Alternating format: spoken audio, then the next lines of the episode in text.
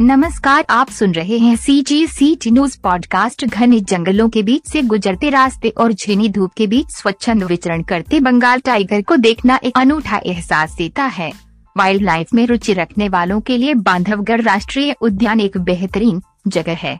सर्द रात में कैंप फायर का मज़ा एक पर्यटक के लिए अविस्मरणीय पल साबित हो सकता है।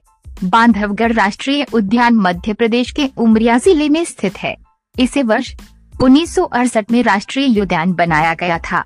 अनूठे भूदृश्य लैंडस्केप और आकर्षक स्थलाकृतियों अपाग्रोफी वाला चार वर्ग किमी क्षेत्र में फैला यह राष्ट्रीय उद्यान प्रकृति प्रेमियों को धरती पर स्वर्ग का एहसास कराता है। बत्तीस पहाड़ियों से घिरा है ये राष्ट्रीय उद्यान। ये मध्य प्रदेश का एक ऐसा राष्ट्रीय उद्यान है जो बत्तीस पहाड़ियों से घिरा है।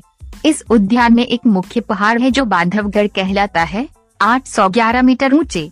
इस पहाड़ के पास छोटी छोटी पहाड़ियाँ हैं। पार्क में साल और बाँस के वृक्ष प्राकृतिक सुंदरता को बढ़ाते हैं। इस राष्ट्रीय उद्यान की सबसे खास बात ये है कि यहाँ पहाड़ मैदान और जंगल के साथ साथ जलीय पारिस्थितिकी तंत्र का बेहद दिलचस्प नज़ारा देखने को मिलता है। बंगाल टाइगर के अलावा भी कई तरह के वन्य जीव और आकर्षित करने वाले खूबसूरत रंग बिरंगे पक्षी बांधवगढ़ की यात्रा को और भी दिलचस्प बना देते हैं। इस राष्ट्रीय उद्यान में पशुओं की 22 और पक्षियों की 250 प्रजातियाँ पाई जाती हैं। जंगलों के बीच से होकर गुजरते हुए एक अनूठी खुशबू महसूस होती है जो प्रकृति की ताजगी का एहसास कराती है। ऐसे पहुँचे बांधवगढ़। बांधवगढ़ से सबसे नज़दीक जबलपुर एयरपोर्ट स्थित है। यहाँ से इसकी दूरी एक किलोमीटर है। अगर आप ट्रेन से सफ़र कर बांधवगढ़ पहुँचना चाहते हैं तो यहाँ से सबसे निकट रेलवे स्टेशन उमरिया है।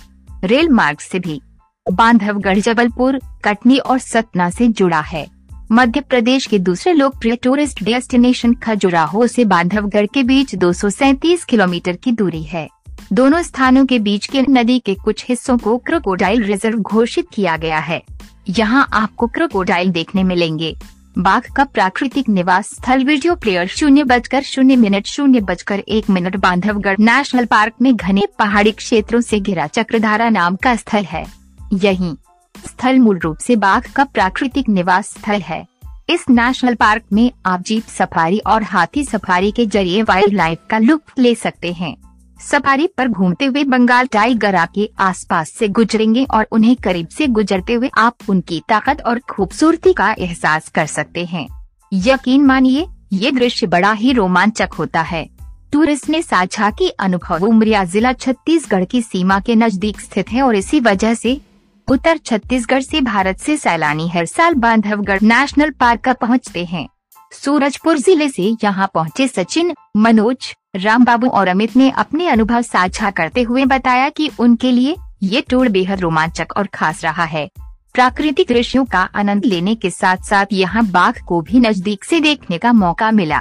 यहाँ के रिसोर्ट और भी प्राकृतिक वादियों के बीच स्थित है और अच्छी सुविधाएँ देते हैं जिससे यहाँ रुकना सुविधाजनक रहा। साथ ही यहाँ के शॉपिंग सेंटर से कुछ खास शॉपिंग भी की है। कुल मिलाकर इस टूर ने पूरी तरह रिफ्रेश कर दिया। बांधवगढ़ का किला बांधवगढ़ की पहाड़ी पर 2000 वर्ष पुराना किला बना है। बौद्ध साहित्य, शिव पुराण और महाभारत में क्षेत्र के पुराने इतिहास का विवरण मिलता है। ऐसा माना जाता है कि रीवा रियासत के राजा व्याहदेव ने इस किले का निर्माण कराया था। ये किला अपने आप में रहस्य और रोमांच का अनूठा साम्राज्य मूल रूप से बांधवगढ़, पहाड़ी पर स्थित किले को देखना भी अपने आप में अविस्मरणीय अनुभव है। सी जी सी टी न्यूज़